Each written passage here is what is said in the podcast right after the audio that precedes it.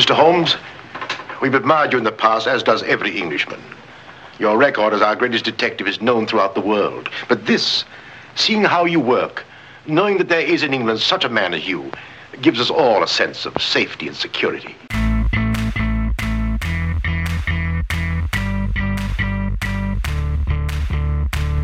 Oh, Watson, the needle.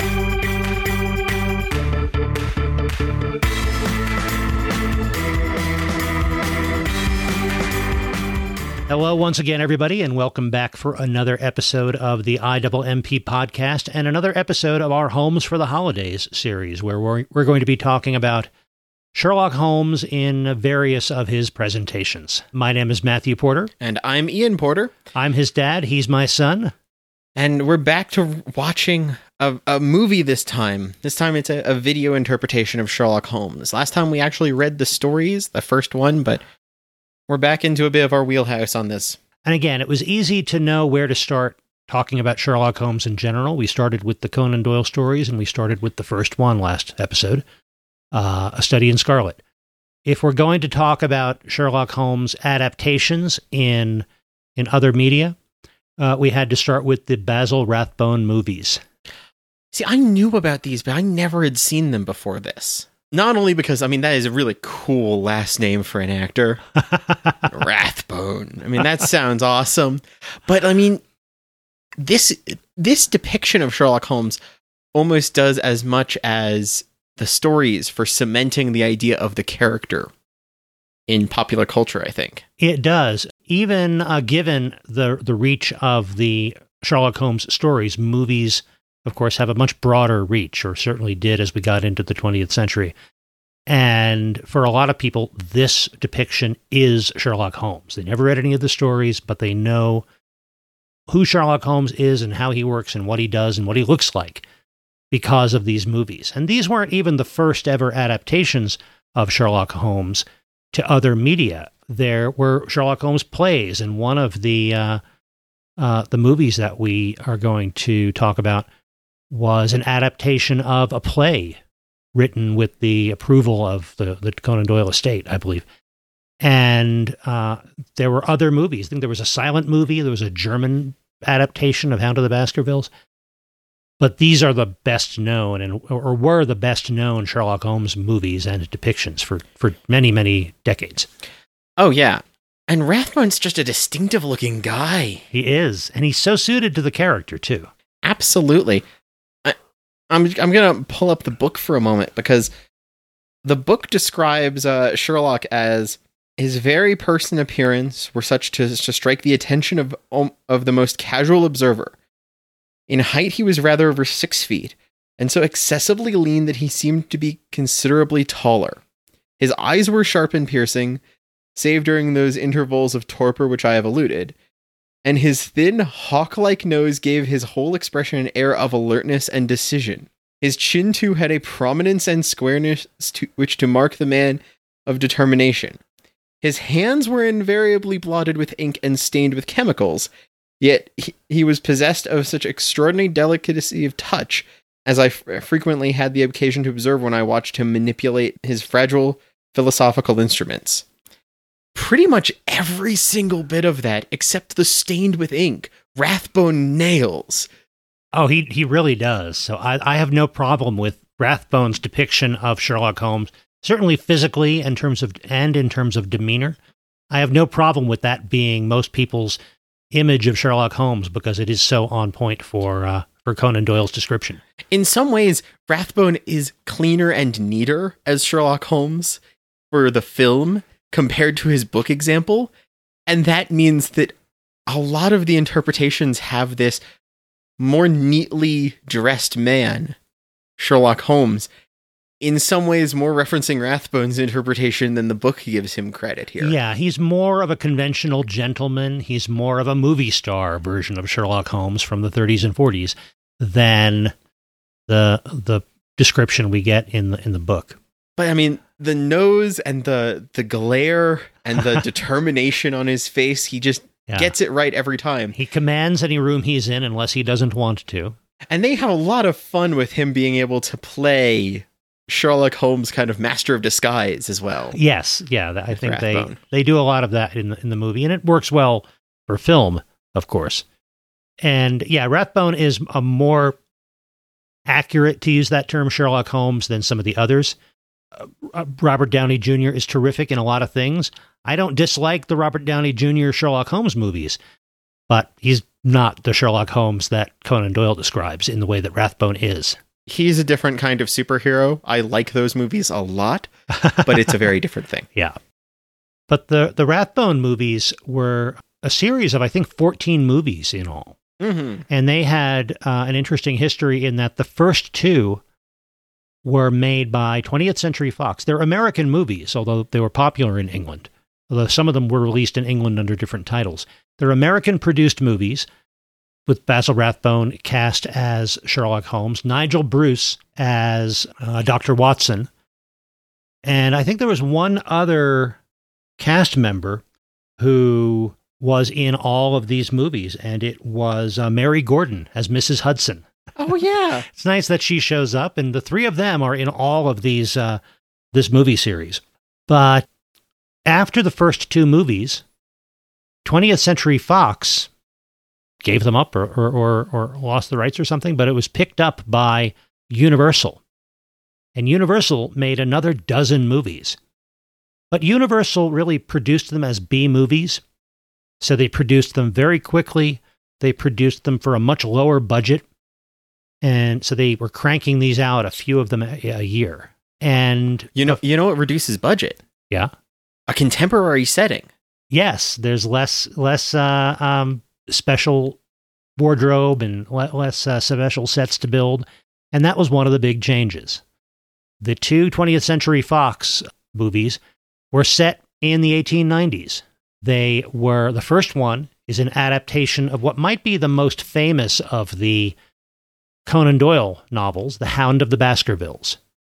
And the second 20th Century Fox movie is actually an adaptation of the stage play, The Adventures of Sherlock Holmes. But after that, when Universal picked them up, suddenly it was Sherlock Holmes and Dr. Watson, but they're living and working in the late 30s to mid 1940s, which is, of course, a pretty interesting and important time in England Yeah. Because uh, World War II is going on. And we see some references to what these movies meant, even in the first two. In The Hound of the Baskervilles, towards the end, there's this stirring speech about Sherlock Holmes always being there to to represent the and, and to preserve the British sense of justice in the world. Yeah, that's being said very specifically and for very specific reasons and, and good reasons uh, in uh, in 1939. Yeah. And then the later stories uh after Fox loses them become like Sherlock Holmes helps protect a bomb targeting system and it's this gets really wild but also I mean we were talking about how more Sherlock Holmes stories are always interesting. This is very much the sort of stuff I love. Moving Sherlock Holmes as a concept out of time is actually very interesting because he is adaptable. He's a mentality and a a figure that is more flexible to doing that than some other stories out there. And if you don't mind, I would probably talk first about Sherlock Holmes and the Secret Weapon, which Yeah. is the later movie we skipped ahead to. And the reason why I wanted to make sure we watched that is that's that's the first Basil Rathbone Sherlock Holmes movie that I saw. For some reason, a lot of these movies were on like Saturday afternoon TV and one of the local TV stations where I grew up. So it was some rainy Saturday afternoon, and Sherlock Holmes and the Secret Weapon comes on TV, and I, I start watching it, and I'm pulled in. It, I, I watched the whole thing, and it was terrific. But I knew that, you know, I don't think that Sherlock Holmes was working against Nazis in any of the Conan Doyle stories. But here he is, as you say, protecting a bombsight. And yeah, I think bombsights were to the World War II era what missile guidance systems are to the Cold War era. And We talked about that as the perfect MacGuff- MacGuffin. Uh, missile guidance systems, they can be any shape, size, or nature that you want them to be. They're just something important. I guess there are more physical constraints around a bombsight, and yet they're a small, portable, yet supremely important MacGuffin for uh, combat as it was conducted in World War II. So it's a it's a great MacGuffin for this movie. Yeah, it, it, in this era, it's either a bombsight or a microfilm. Sometimes it's a microfilm with full of plans of a bombsight. but it's definitely one of those generic items of value in that sense for the war effort. So the story involves first getting this scientist, this engineer who has developed this amazingly accurate and usable and reproducible new bombsight, getting him out of Switzerland, where he's been working, before the Nazis can kidnap him, getting him and his bombsight back to England, where he has promised to let England manufacture and use this bombsight in its work against the Nazis. It's it's war against the Nazis, and um, and all that is going well until the the scientist disappears, leaving behind not the letter he intended, but instead a taunting letter from Moriarty. Moriarty, he is the, the, the chief villain in this story. And again, that's part and parcel of, of Sherlock Holmes and the Sherlock Holmes lore is that a superhero needs a supervillain. Uh, so we've got Moriarty in here. Mm-hmm. And I we t- we mentioned him last time just because he's an interesting character, but Moriarty overall is just a perfect mirror because he is the dark Sherlock Holmes. He is the man who can match Sherlock Holmes skill for skill. But it always becomes down to the ego that Moriarty does, uh, performs his tasks with, and the selfishness leads him to some fault or flaw. You had some really great things to to say in our last episode about the important distinction and the compounding effect of a crime and then the motivations for the crime. And we can recognize that the crime and that justice has to be done about the crime, but that can either be mitigated or aggravated by the motivations for that crime. And that's explored really interestingly in, in a study in Scarlet. And yeah, Moriarty, we see it's purely greed and self importance that motivate Moriarty, and that makes even his horrible crimes worse than, than, than they would otherwise be. And in, in some ways, the fact that they make Moriarty so so much of a constant antagonist does mean that every once in a while, for the sake of narr- narrative, Moriarty gets hit with the dumb plan stick. like there is a couple of instances, especially in this one. There's a distinct instance where he is presented and questioned with why he doesn't do the simple way to deal with the problem, but Moriarty is too grand of ego and planning to not go with the convoluted way to kill him. yeah, it's exactly the kind of stuff that is parodied in like Austin Powers. You know, why don't you just shoot him? Well, no, I'm going to put him in this elaborate death trap.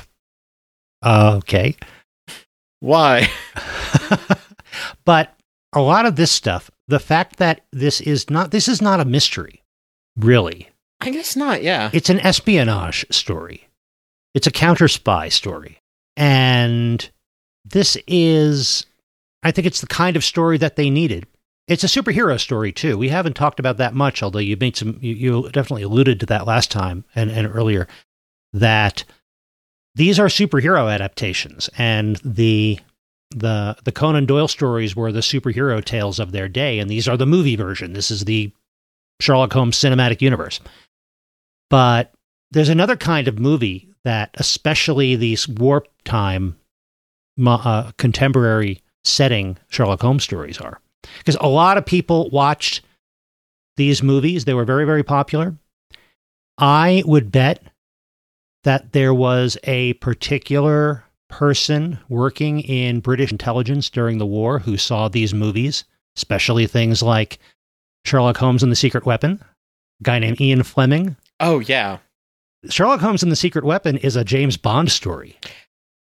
Absolutely. And and Moriarty, as depicted in that, is Blofeld.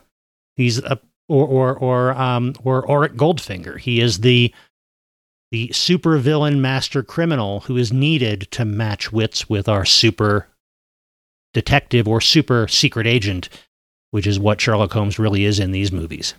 In some ways, though, a a James Bond character is socially skillful in the things that a Sherlock Holmes is scientifically skillful. Oh, interesting. Because Sherlock Holmes could build himself the gadget. James Bond gets handed a gadget by Q, but knows when to use it because he can get himself into the room differently. True. Yeah, I, that's It's- a good it's point. It's a different set of approaches, but they're definitely both succeeding at the same things with two different skill sets. Yeah, they play the same role, and and I'm not suggesting they're similar in character, but in story structure, in story function, uh, they are so similar. In our superhero analogy, though, they would be an, an interesting and excellent team up. Yes, yes, they would. But that's also a thing because we get to see in all of these Basil Rathbone a different depiction of Watson. Because Watson's not our narrator in these. No, once you Oh, remove it from this from the story, you'll lose. uh, Once you remove it from the written story, you lose Watson's narration, and that means we see a camera's third person depiction of Watson, and not being our audience surrogate, he changes as a character. Yeah, the depiction of Watson in these movies is, to me, the most dissatisfying and the most disappointing part of them. Nigel Bruce, terrific actor, nothing against Nigel Bruce's performance. It's the way this character is written, the way this character is is directed, I would say. And I have to acknowledge to some extent what this character had to do in a movie versus in the stories. He's changed a lot. And he's not the competent medical slash military man that he is in Conan Doyle's world. Yeah, you described him in our previous uh, podcast as a man who would be interesting and on his own, and then was interesting because he was also the guy who could tell you about Sherlock Holmes. But he was on his own, this fascinating character, this man who you who had stories you would listen to. And Watson in the stories contributes something to the Holmes and Watson team that that Holmes couldn't provide. In as you mentioned earlier, we see as the stories go on, Watson becomes more and more of a man of action. And I see that as kind of him recovering and regaining the kind of life that he had trained for. Because, I mean, he's an, an army officer medical doctor in he's this is somebody who could tear you to shreds and then patch you up again. I always saw the Watson in the stories as a badass. Uh, in some ways, I guess that means our James Bond par- comparison is more of a an empowered automatic Watson uh, with a Holmes back at base who gives Yeah. him gadgets instead of having to be the Holmes on the actual field. And I can understand why, for a movie series in the 30s and 40s, that didn't necessarily work. Because we need to have our hero. And our hero, Sherlock, our, our, our eponymous hero, Sherlock Holmes, he can't just be the smart detective and somebody else is the athletic action hero. Not that Holmes didn't have any athletic capabilities, but there was a different division of labor, so to speak, in the books, I always thought. In the movies, Holmes has got to be the smart detective. He's also got to be the action hero. He's also got to be the one fist fighting bad guys. And what does that leave Watson to do? If he's not our narrator and he's not the um the the military trained athletic guy of the team, the role left for him is another one that you kind of need in a movie, and that's the bumbling sidekick who is slow witted enough that the hero has to explain things to him so that we get an up an excuse to explain things to the audience who adds some comic relief and some contrast. All of those are needed in a movie, and Nigel Bruce does a great job of making Watson that character. So I understand why they do it. I understand the extent to which it does work, but it still disappoints me because Watson is such an interesting character, and we don't get the character of Watson in these movies. Oh yeah, uh, this fact that the series is always Sherlock Holmes, despite the fact that the books are always depicted as excerpts from the writings of Watson, is is the key distinction in my mind. There, Mhm. that that is always an important portion, and that is always part of what's lost. Yeah, that is missing from from the movies in a way that is it's kind of sa- sa- sad to see it go. And yet making allowances like that for the fact that it is, and as I say this a lot, you've got to adapt things to different media, and there this type of storytelling for one media is not medium is not going to work, or all mediums media. It's late. I miss mixing my uh, my medias there.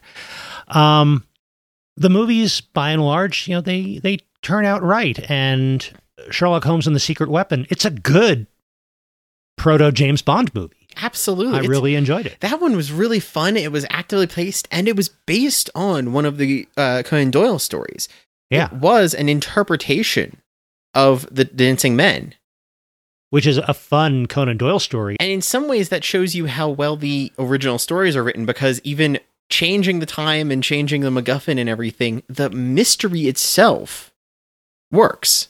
That puzzle still fits well elsewhere. Yeah, the fact that you can strip these stories for parts and come up with so many great parts to reuse uh, is um, an example of, of how well they're put together. Mm-hmm. And then stepping, we're gonna. It's a step back movie wise. The first of the movies, the Hound of the Baskervilles. I mean, that's a classic one of the stories. Yeah, and as much as I enjoyed Sherlock Holmes and the Secret Weapon, the two 20th Century Fox movies that are set in the original time period are, I think, better and are my favorites, and Hound of the Baskervilles might be the best. Oh, really? Yeah. Okay, I agree with you on Hound of the Baskervilles. That is an excellent one. I mean, that is a story that has some interesting twists. It has a fun location. It's also one of the only ones where the deerstalker cap makes any sense. That's a whole thing. Like original illustrations for the short stories in their publication had the deerstalker cap, and then that becomes just iconic, despite the fact that that's not the hat he's described with in the books. And it doesn't make sense half the time for where he's wearing it and when but it becomes part of the look. It's the deerstalker cap, it's the pipe and the magnifying glass. And that's become shorthand. You can t- you can say Sherlock Holmes with just those three symbols at this point. Yeah, it is. Uh, it's a rare character who can be who's so well known that he can be condensed in that way. But uh, but yeah, it sounds like we agree that the Hound of the Baskervilles, the first 20th Century Fox movie, is is probably the best that we've watched so far in our, our limited viewing uh, screening series so far. I mean, we could dive into the actual story of that one, but that one's got a lot of twists to it. It's it's a little more character dense than some of the other mysteries. It's it's got this back and forth aspect to it in terms of the plot and the plan and what's going on. Yeah, it really is a true mystery. Mm-hmm. in that you know what's going on and who's doing it and why. There's some crime happening. You know, people are, are are dying, and there's some question about is it murder? Is it the ghostly curse? And um, and Sherlock Holmes is is examining the evidence and getting to the bottom of this mystery. But of course, that requires there to be a lot of characters, as you say. So because we need enough red herrings and we need enough potential suspects that uh, it is a very expansive movie. And that's it. It's a lot of characters, but it doesn't seem crowded to me. It seems expansive. it i mean a lot of it takes place in a in a moor which is just kind of uh, an open uh, atmospheric area in general And you know, that's something that makes it interesting, makes the novel and then the, the movie interesting as a contrast because so many of the Sherlock Holmes stories are such London stories. And everything about them is bound up in the infrastructure and society and events of London. That this hardly takes place in London at all. And as you say, most of it is out in the countryside. It made for a good movie to adapt, uh, a good book to adapt to a movie. And maybe this is one of the reasons why it's one of the better known of the stories is that it it works as a standalone pretty well because it's in a different setting than most Sherlock Holmes stories. the adventures of sherlock holmes movie though i wasn't so sure of That's you know, thinking about it, it it is less than the sum of its parts. There are some good bits and good scenes and good ideas in it, but yeah, it it is not necessarily assembled in the most deft way. i mean it's got a very fun early introduction to moriarty played by a different person Yeah, a different moriarty Different actor from the one we see later in the uh, the uh, Secret Weapon. but it's a good introduction to this character in movie form. I mean, he pretty much just sits there and taunts and spells out the fact that, like, I do crime because it's fascinating, but I'm getting tired of crime, so I'll do one big crime, and you won't catch me. Bye, Sherlock. Yeah. he's having his entire fun is just waggling it in his face. Yeah, this was adapted from a play, and there are definitely parts where you can say, okay, this is a long speech that they've taken word for word from the play.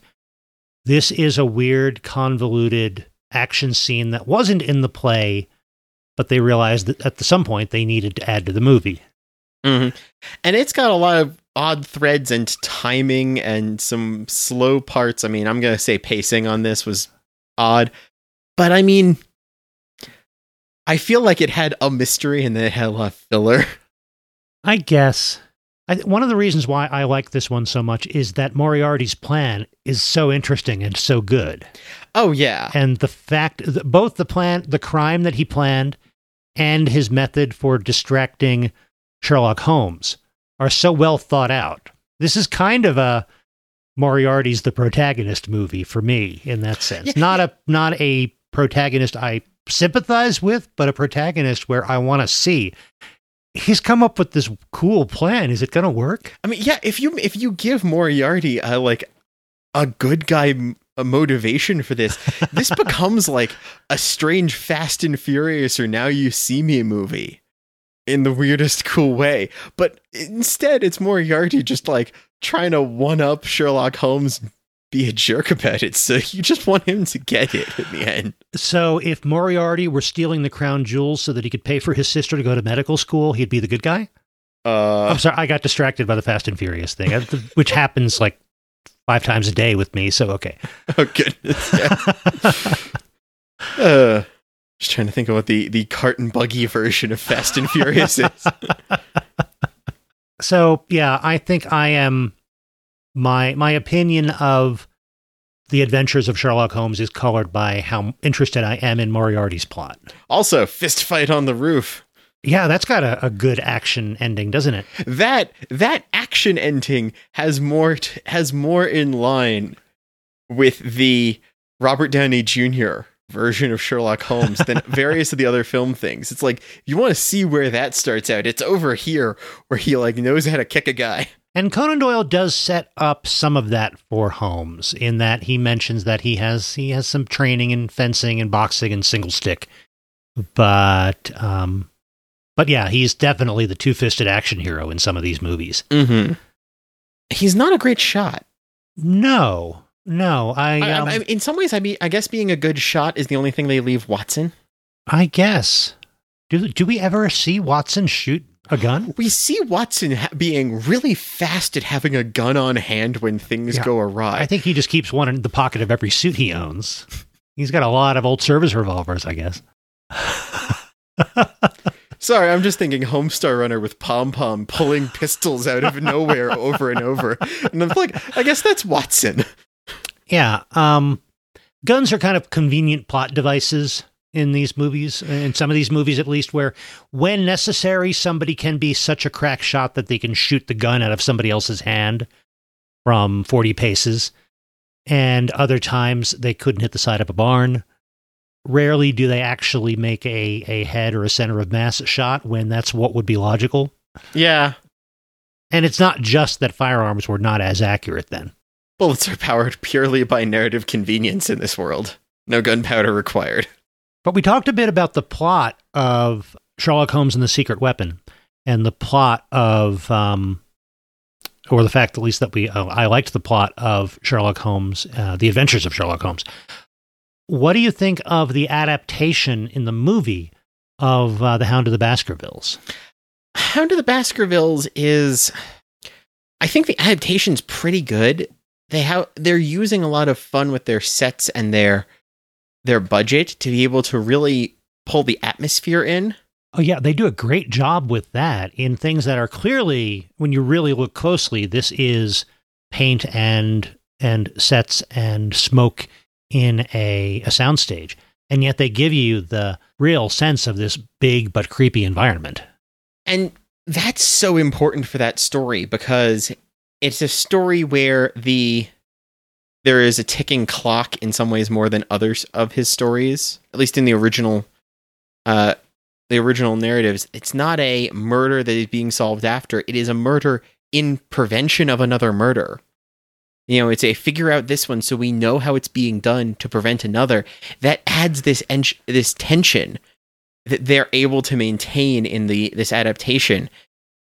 In part because our the the the potential victim is constantly headstrong enough to be like i'm not gonna die and you that means everyone else gets to go oh my goodness he's gonna die we gotta fix this Yeah. The only reason you're here is because the person you inherited this place from died in exactly the way the family curse said he was going to die. And that everybody who inherits this place dies. so will you please take it seriously i mean you have to be able to get that that tension that driving force right and being able to do so in the film. And black and white film can be so in that time in that movie time like era there was such a draw it out you know take advantage of the fact that we can show this and kind of luxuriate in the the fact that we can bring you into a space or move quickly show you what we've got here because if we hold for too long the set will fall apart kind of. This is a little early. We're figuring this out as we go so we're moving from thing to thing to get the story going. This one's able to find that balance of you know we'll reuse the rock set but that's because they keep coming back here to investigate.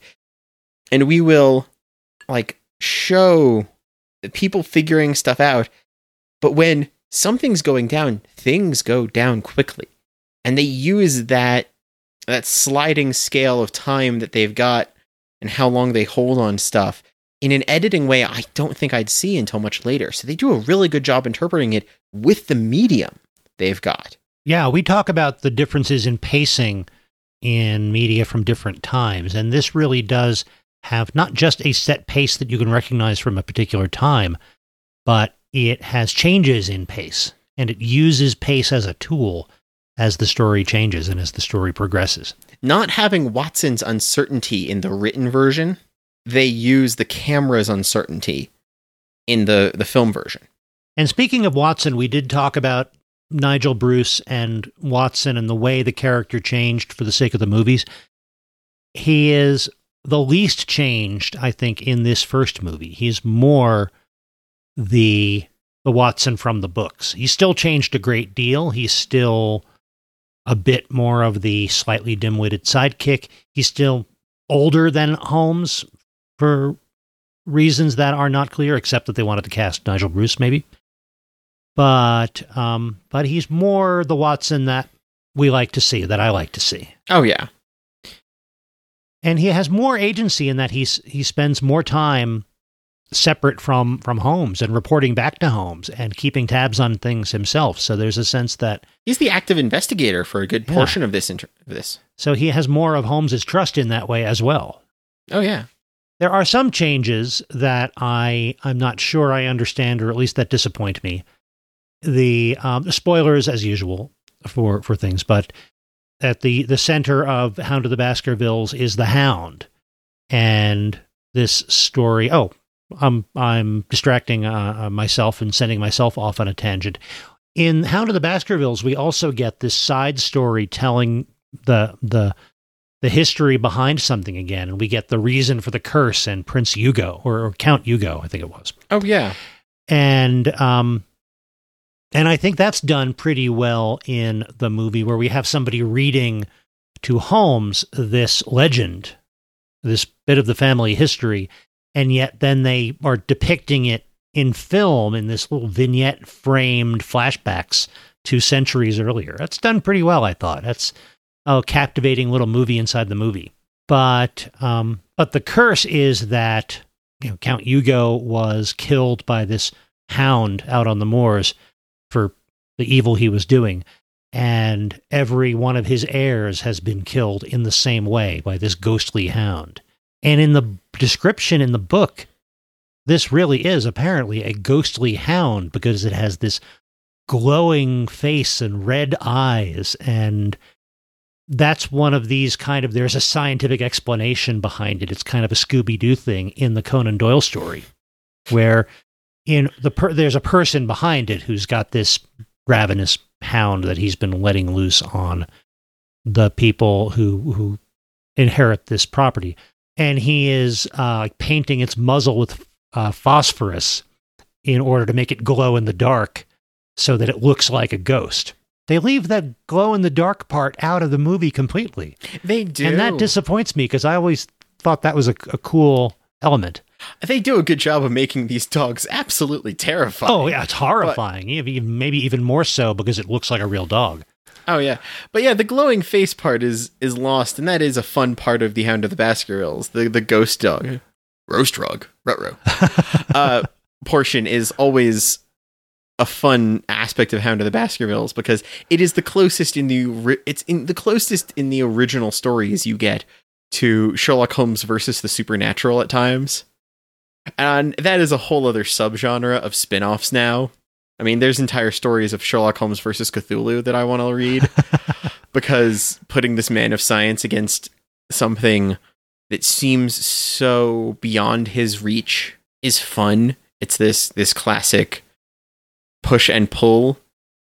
But removing that for this might be an important step to make sure this feels believable. Also, I don't know how well a phosphorescent dog face will show up on original on early black and white film like that. Yeah, I think that's probably one of the main uh, reasons. It's not strictly necessary for the story. The fact that the story works so well in this movie adaptation without that aspect is is proof. But it probably it was just hard to do, hard to photograph, and it was one more detail that would have cluttered the story for the sake of the movie. So I can understand why they left that, that out, but it still disappoints me a little bit.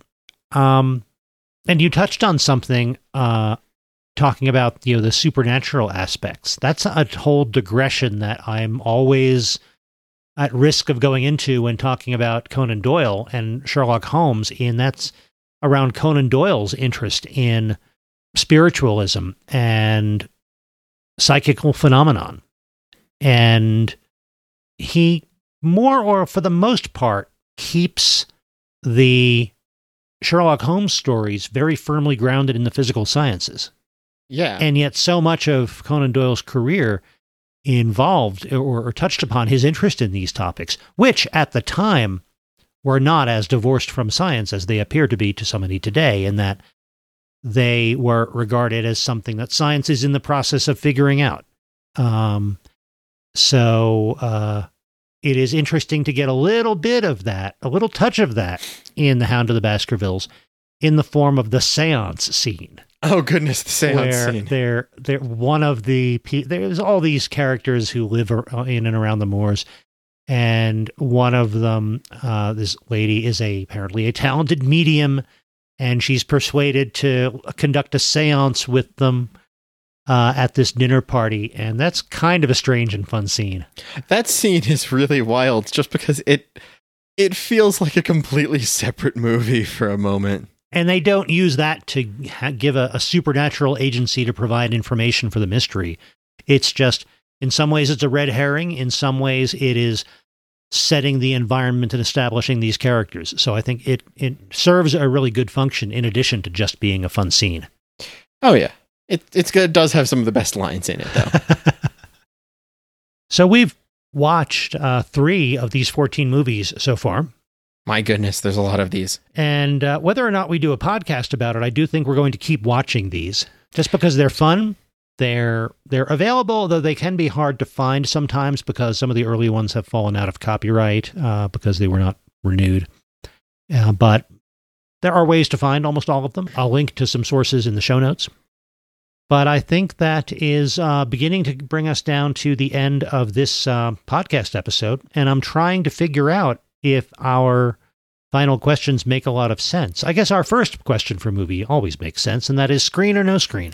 I'd say screen. I mean, be selective with which ones. I I do not suggest The Adventures of Sherlock Holmes. I think it is a pacing mess with some weird interpretation, and the fact that it's the one not based off of a Conan Doyle story says plenty and is kind of evident at times. Yeah, but most of the 14 movies are not based on Conan Doyle stories. I know that makes me nervous. yeah, I would say screen.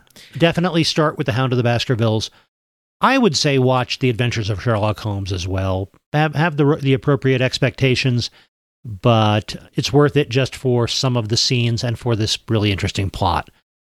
And then, of course, after that is when you start getting into the the World War II setting and Sherlock Holmes versus Nazis, and they have their own interesting attraction as well. So yeah, screen and as as uh, as you say, Ian, be selective maybe, but there's a lot of great stuff to watch here. As far as I'm sorry, you They're they're they're good popcorn films. They're Yeah. they're fun to play on in the background. Fold some laundry, snack on some popcorn or something, do another thing while it's on. It's not gonna pull your attention in all the time, but it's gonna be fun atmosphere to have on. absolutely will.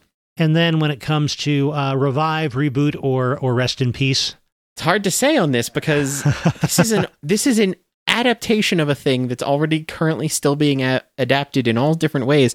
So I guess the question more is how much the Basil Rathbone interpretation of Sherlock Holmes should be a point people should look towards for their own adaptations of Sherlock Holmes.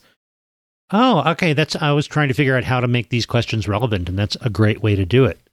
I would say, yeah, it's a, it's got to be a, a a data point. It's got to be a a touchstone about it. But you don't just want to remake a new version of the Basil Rathbone movies. Mm-hmm.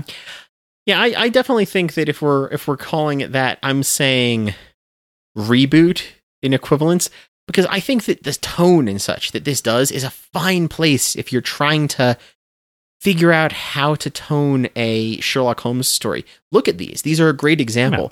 Just don't forget your Watson the way these do, and look at how you're interpreting your Sherlock Holmes for when you're setting your Sherlock Holmes.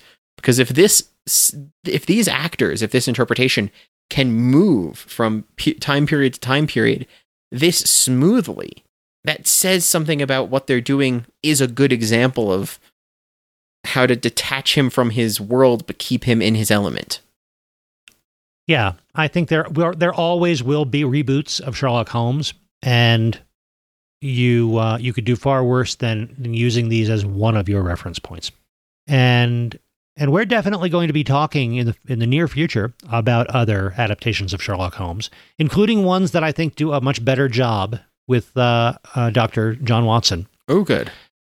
And uh, and we'll be back in a couple of weeks with another episode that covers one of them.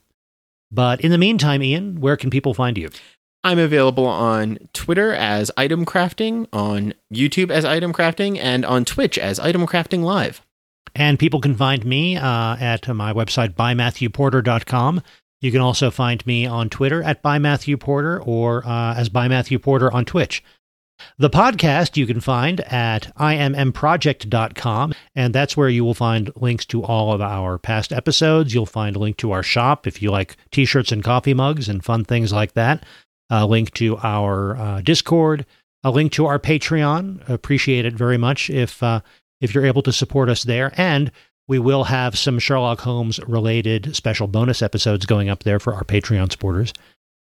And uh, you'll also find the podcast on Twitter as IMMPcast. So thanks very much for, for listening and downloading the podcast. We hope you'll come back in a couple of weeks. In the meantime, go find something new to watch.